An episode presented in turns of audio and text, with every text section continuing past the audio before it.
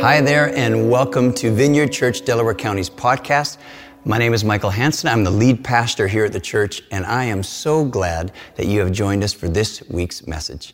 I'm going to have a little bit more to say at the end, but for now, enjoy the teaching. Thank you. Good morning. It's good to see you all. I want to welcome you today. It is great to be with you, especially if you're joining us for the first time or if you're joining us online. We're glad you're here. I'm excited about our new series entitled Live Free. We're going to be walking through the New Testament book of Galatians. Woo! Unpacking this important letter that Paul is writing to the churches in Galatia. Now, what do you think it means to live free? What comes to mind? Could maybe safe place to start is the dictionary. So let's ask Webster here. He says that freedom, or he, he says that freedom is the state of not being imprisoned or enslaved, or the absence of coercion or constraint in choice or action. And that last part we hear a lot in today's culture, don't we? Things like freedom of choice, or you do you, or find your own truth right? Freedom today is seen as running my life without any constraints from anyone or anything, right? To do whatever the heck you want. This is what is called the radical redefinition of freedom in the West. And it is a phenomenon that has filtered throughout our culture since the Enlightenment. From the classical understanding of freedom as the power to pursue what is good to today, where it means to throw off any form of external authority. The reality is, what people don't realize is that you're not trading the authority of, I don't know, fill in the blank, the government, your parents, the church, even scripture or Christian orthodoxy for no authority. You're just trading that authority for a different authority, a postmodernist or a larger cultural authority, or really your own self as the source of authority that you think is authentically who you are, but actually was handed to you by your professor or your high school teacher or your Twitter feed or Instagram or whatever choice of good news you're taking in on a daily basis. You can see how this redefinition of freedom creates a level of anarchy, not only in our world, but in ourselves. Ironically, this is actually what the New Testament calls slavery. And it's exactly the opposite of what we're being told freedom is.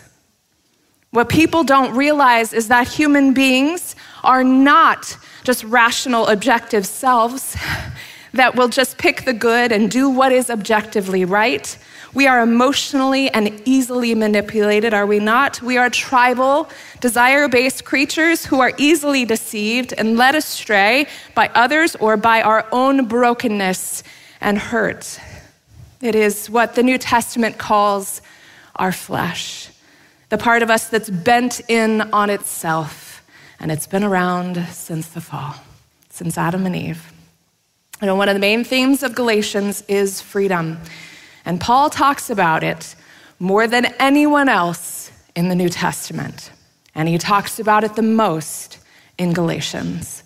For Paul, freedom is the ability to live in a way that is pleasing to God, to be free from bondage of sin and the, and the law, and to be empowered by the Holy Spirit.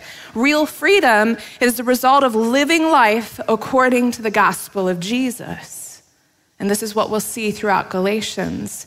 Think of Galatians 5:1 it says it is for freedom that Christ has set us free. Pastor and theologian John Mark Comer defines freedom as the capacity to both want and pursue the good as defined by Jesus. As defined by Jesus. Freedom isn't just the desire, but the ability to become like Jesus. We're following Jesus, and through the power of the Holy Spirit, we actually grow and become more like Him. And, uh, and anyone here ever read the sci fi novel Dune or watched, yeah, at least the first season or episode? Frank Herbert actually says seek freedom and become captive to your desires. Seek discipline and find your liberty. And I love how Timothy Keller, who just recently actually passed away, puts it. He says, Freedom is not the absence of restrictions, but the presence of right restrictions. Wow, put. You know, a great example of this is marriage. When we make a covenant with someone, think about it, that is a massive constraint. Till death do us part, in sickness and in health. But that constraint is what actually sets us free from the slavery to our flesh, which again is just that desire to constantly just get what we want all the time and to treat other people really as objects, objects of our desire and self gratification, rather than objects of agape or self giving love. Marriage is a good constraint that over decades of fidelity and lots of grace from Jesus sets us free to learn how to love like he loves. That's just one example. There is no other book in the Bible that talks more about freedom and more about how important it is that the gospel be at the very center of our lives. and that is not just for unbelievers. It is not a set of basic doctrines which somebody enters, how somebody enters the kingdom of God. We often assume that once we're converted, we don't need to hear or study or understand the gospel. I'll be honest, I'm kind of one of those. I'm like, we, we've heard it a lot, right? Boy, doing this study already just for today, I have been so convicted how little I understand about the gospel of God the gospel of Jesus and, and how it really does transform us and lead us to freedom. But in Galatians, Paul outlines the truth of the gospel that it's essential to experiencing freedom in this Christian life. It's not only the way to enter the kingdom, it is the way to live as part of the kingdom of God. It is what it is the way that Christ transforms us, his people, his church, and our communities.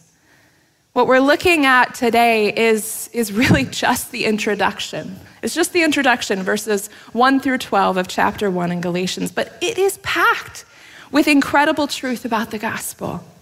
And this is really great to go over. You know, it's a good reminder, but it also really matters today because all of us, religious or not, serious disciples of Jesus, or even just nominal Christians, all of us base our lives on some kind of gospel. Some kind of gospel, some kind of message of what life is actually about. It's where we put our hope for the present and for the future and to fulfill our deepest longings and desires. And the truth is, the truth is, that there is no other reality or truth that will set you free other than the gospel of Jesus Christ. All other ground is sinking sand, is it not?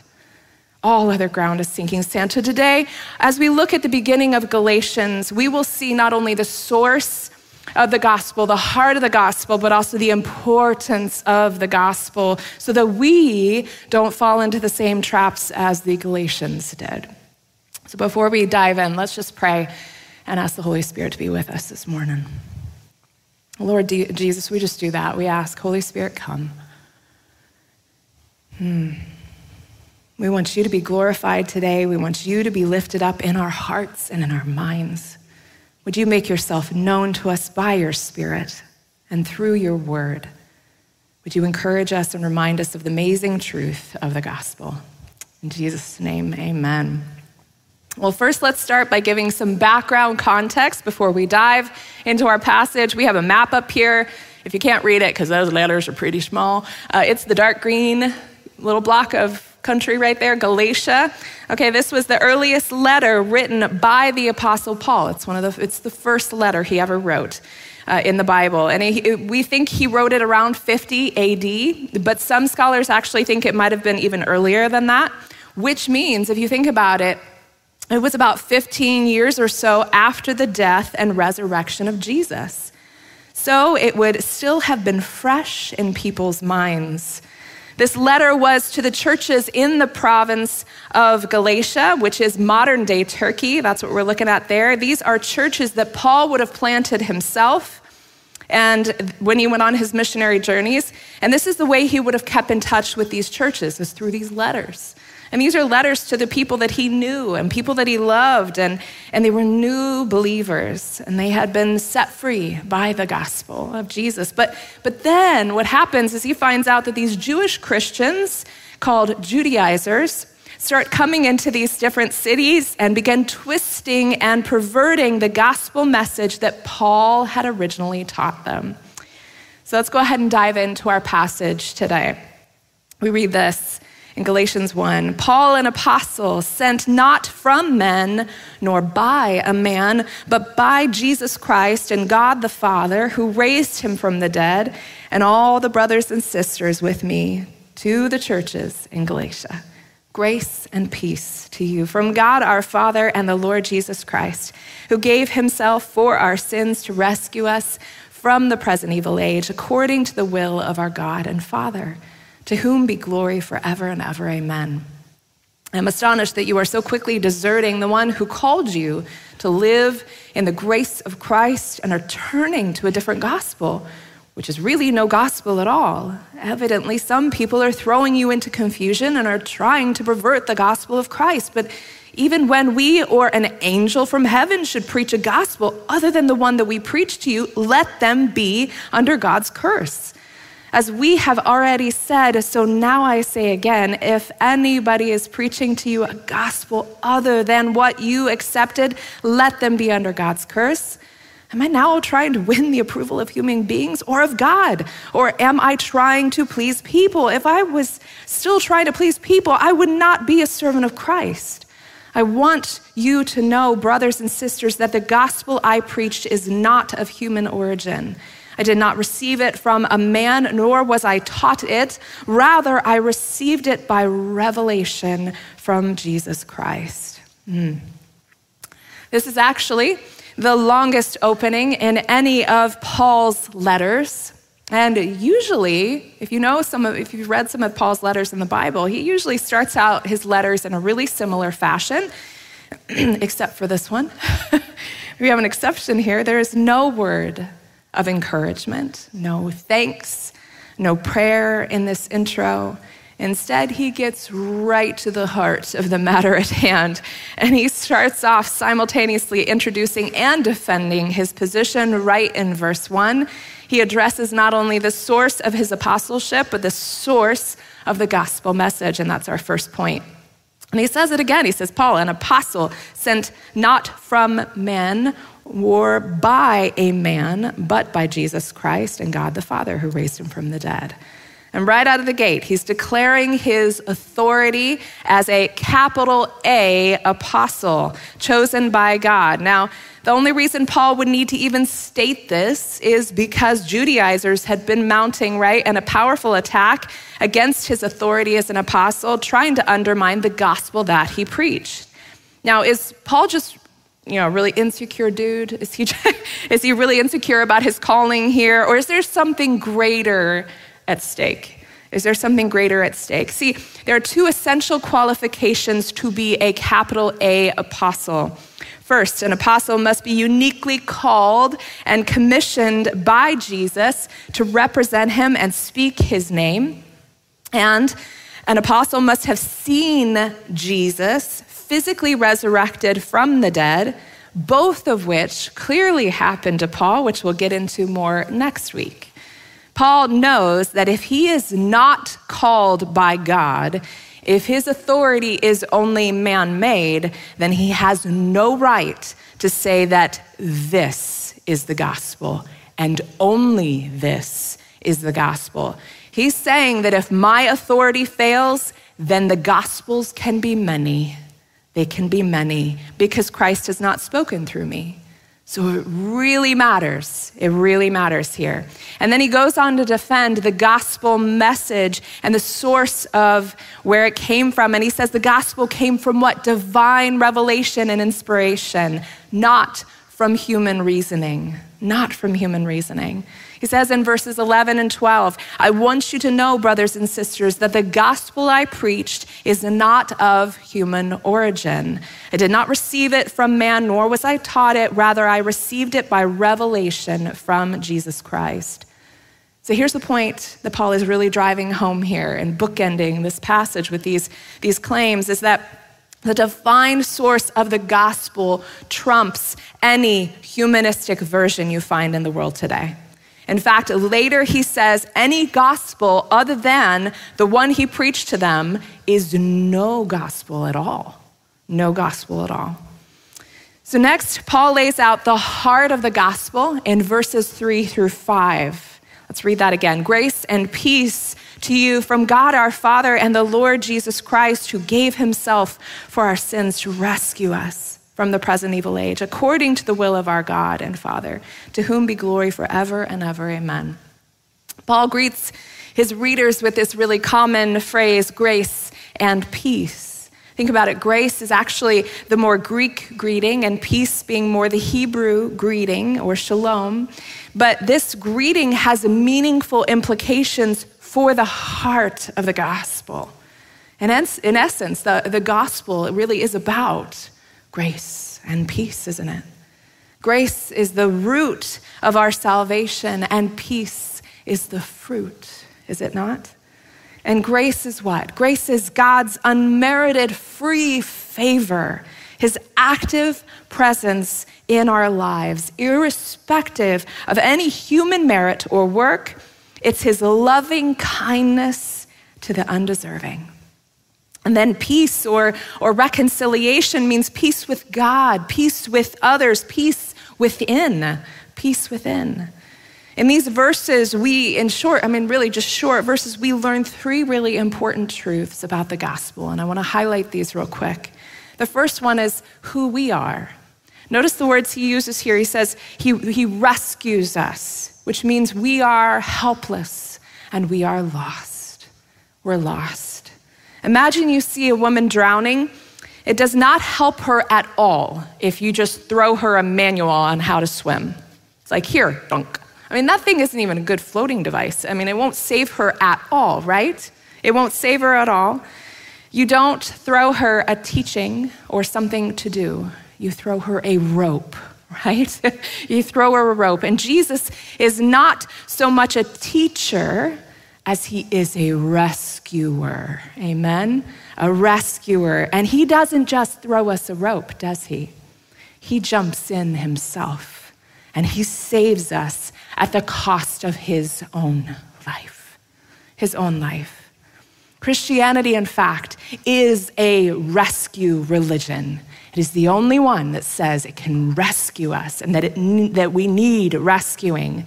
Nothing in who we are and what we can do can save us. Now, what did Jesus do? Well, it says here that he gave himself for our sins.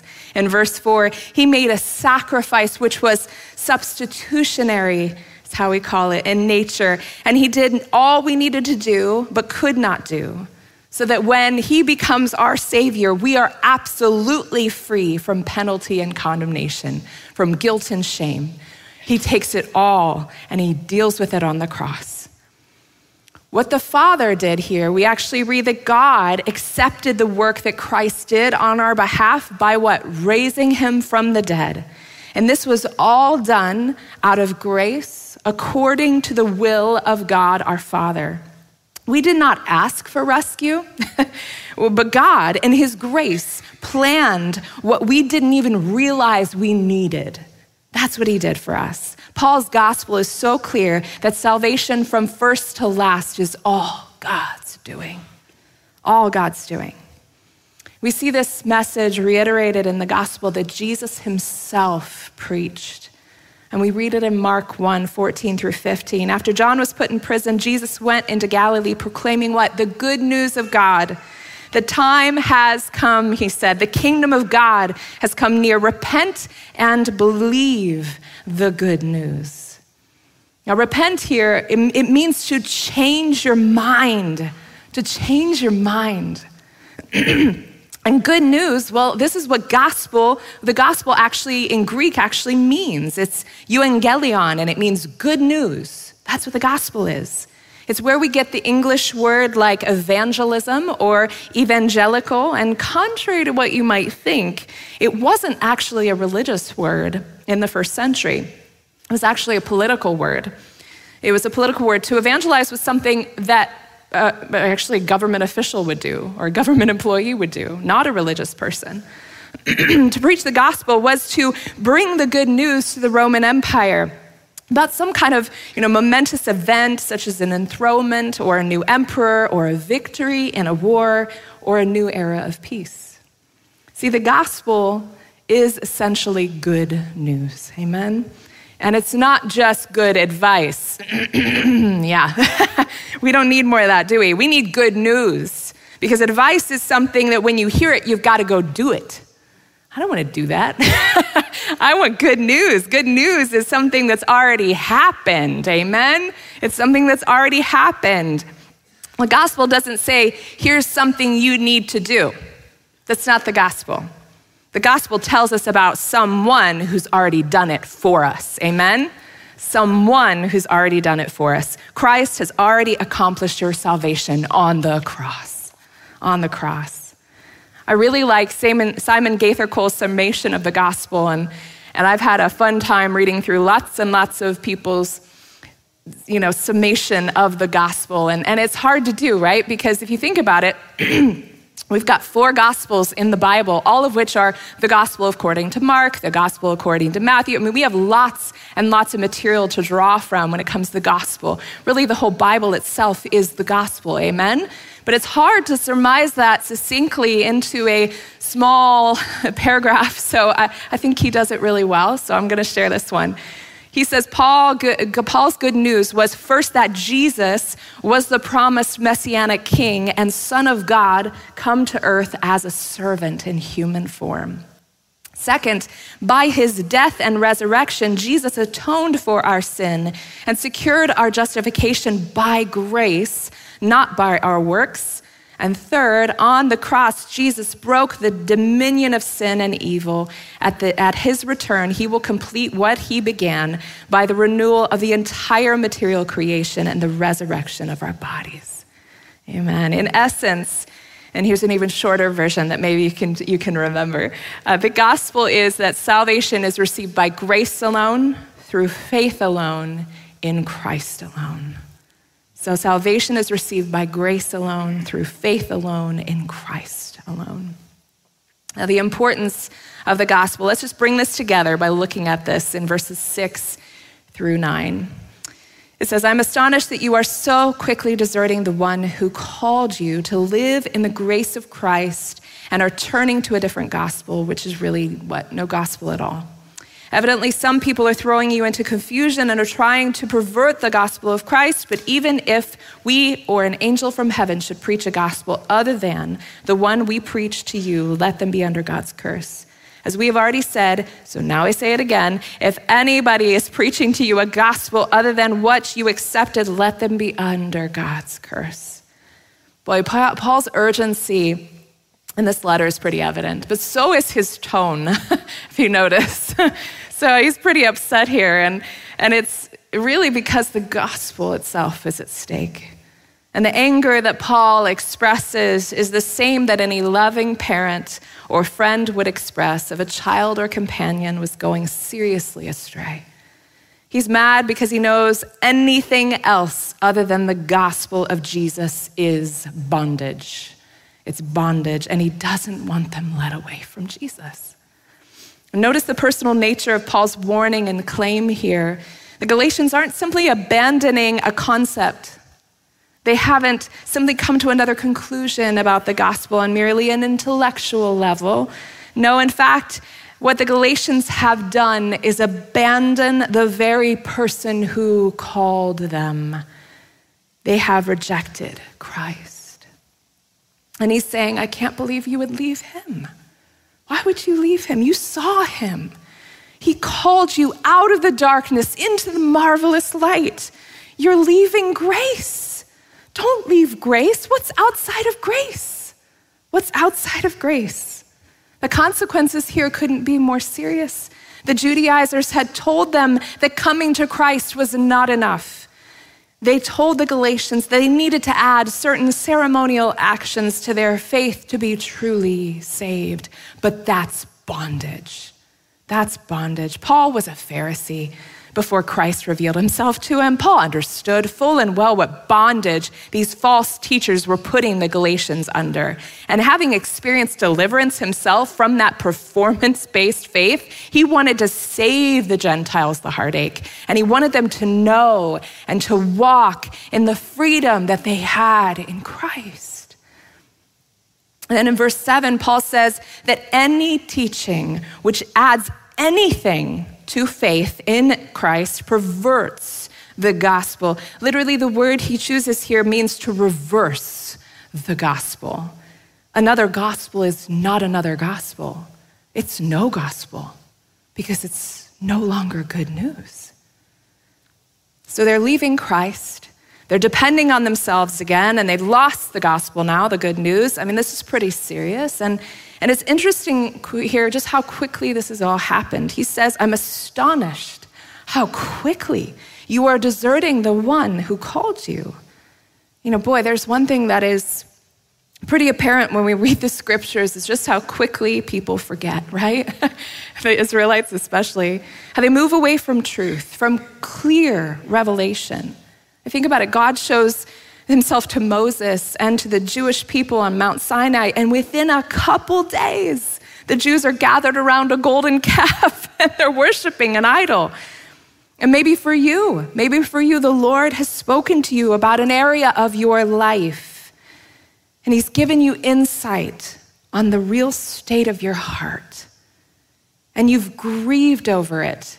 You might have even repented and changed your mind about how you've seen it for so long. And, but how quickly we lose that truth of that insight and fall back into the same patterns again.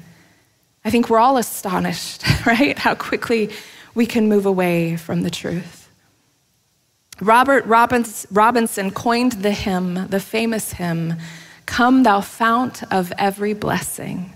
And the famous line, oh, I love this line prone to wonder, right? Lord, I feel it. Prone to leave the God I love. what you might not know, though, is that years later, Robert did wander away from God. In a spiritually backslidden condition, Robert was traveling in a stagecoach one day, and his only companion was a young woman totally unknown to him and in the providence of God, and not realizing who it was she was speaking with, the woman started humming what? Come, thou fount of every blessing. And then started singing it, saying, Oh, what an encouragement it had been to her. and try as he might, Robinson could not get her to change the subject. And she asked him what he thought about the hymn that she was humming. And he responded, He said, Madame, I am the poor, unhappy man who wrote that hymn many years ago. And I would give a thousand worlds, if I have them, to enjoy the feelings I had then. And gently she replied to him, Sir, the streams of mercy are ever flowing. And he was so deeply touched by that. As a result of the encounter, he actually repented and his fellowship with the Lord was restored through the ministry of his own hymn and the Christian and a Christian's willingness to witness to him. This tells us of our continual need to be reminded of the gospel of grace. Amen. Some of you here, you need to be reminded of the gospel of grace. It is not on you it is on Jesus. And you are fully accepted when you follow him. It's because of him. So, in closing, why does this all matter to us today? We've kind of touched on that already. Because people you know, people in this church, people in your family, are walking away from the gospel of grace because somebody has held out a different and alternative gospel to them. All around us, people are preaching other gospels continually the gospel, the gospel of upward mobility, of materialism, of careerism, of science, of sexuality, of identity politics, of the left or of the right, really whatever. I don't know if you've noticed, but they're not just preaching it, but culture is working hard to shove it down our throats. There are all sorts of other gospels on display right now. You see, all of us, religious or not, seeking serious disciples of Jesus or just nominal Christians, all of us base our lives on some kind of gospel, on some kind of message of life. What this life is actually about to us. Where do we put our hope for the present and the future to fulfill our longings and deepest desires for human flourishing of our soul and for society? To put it another way, who or what are you looking to for your salvation and for life? The gospel that you live in, whatever it is, is the gospel that you live out of. It is. The truth of the gospel is essential to experiencing freedom in this Christian life. It's not only the way to enter the kingdom of God, but it is the way to live as part of the kingdom of God. It is the way Christ transforms us as his people, as his church, and as the communities. It's how we become truly free. We are not saved by man made gospels or by human reasoning or by our own efforts. We are saved by what? Grace alone, by faith alone, in Christ alone. There remains nothing for us to do except believe in his finished work on the cross. And as Jesus says, then come and follow me. Amen. Amen. Let's go ahead and stand. Well, thanks so much for joining us today. I hope that what you heard has encouraged you in your walk with Jesus. For more information and to contact us, go to vcdc.org. Well, bless you. Have a wonderful week.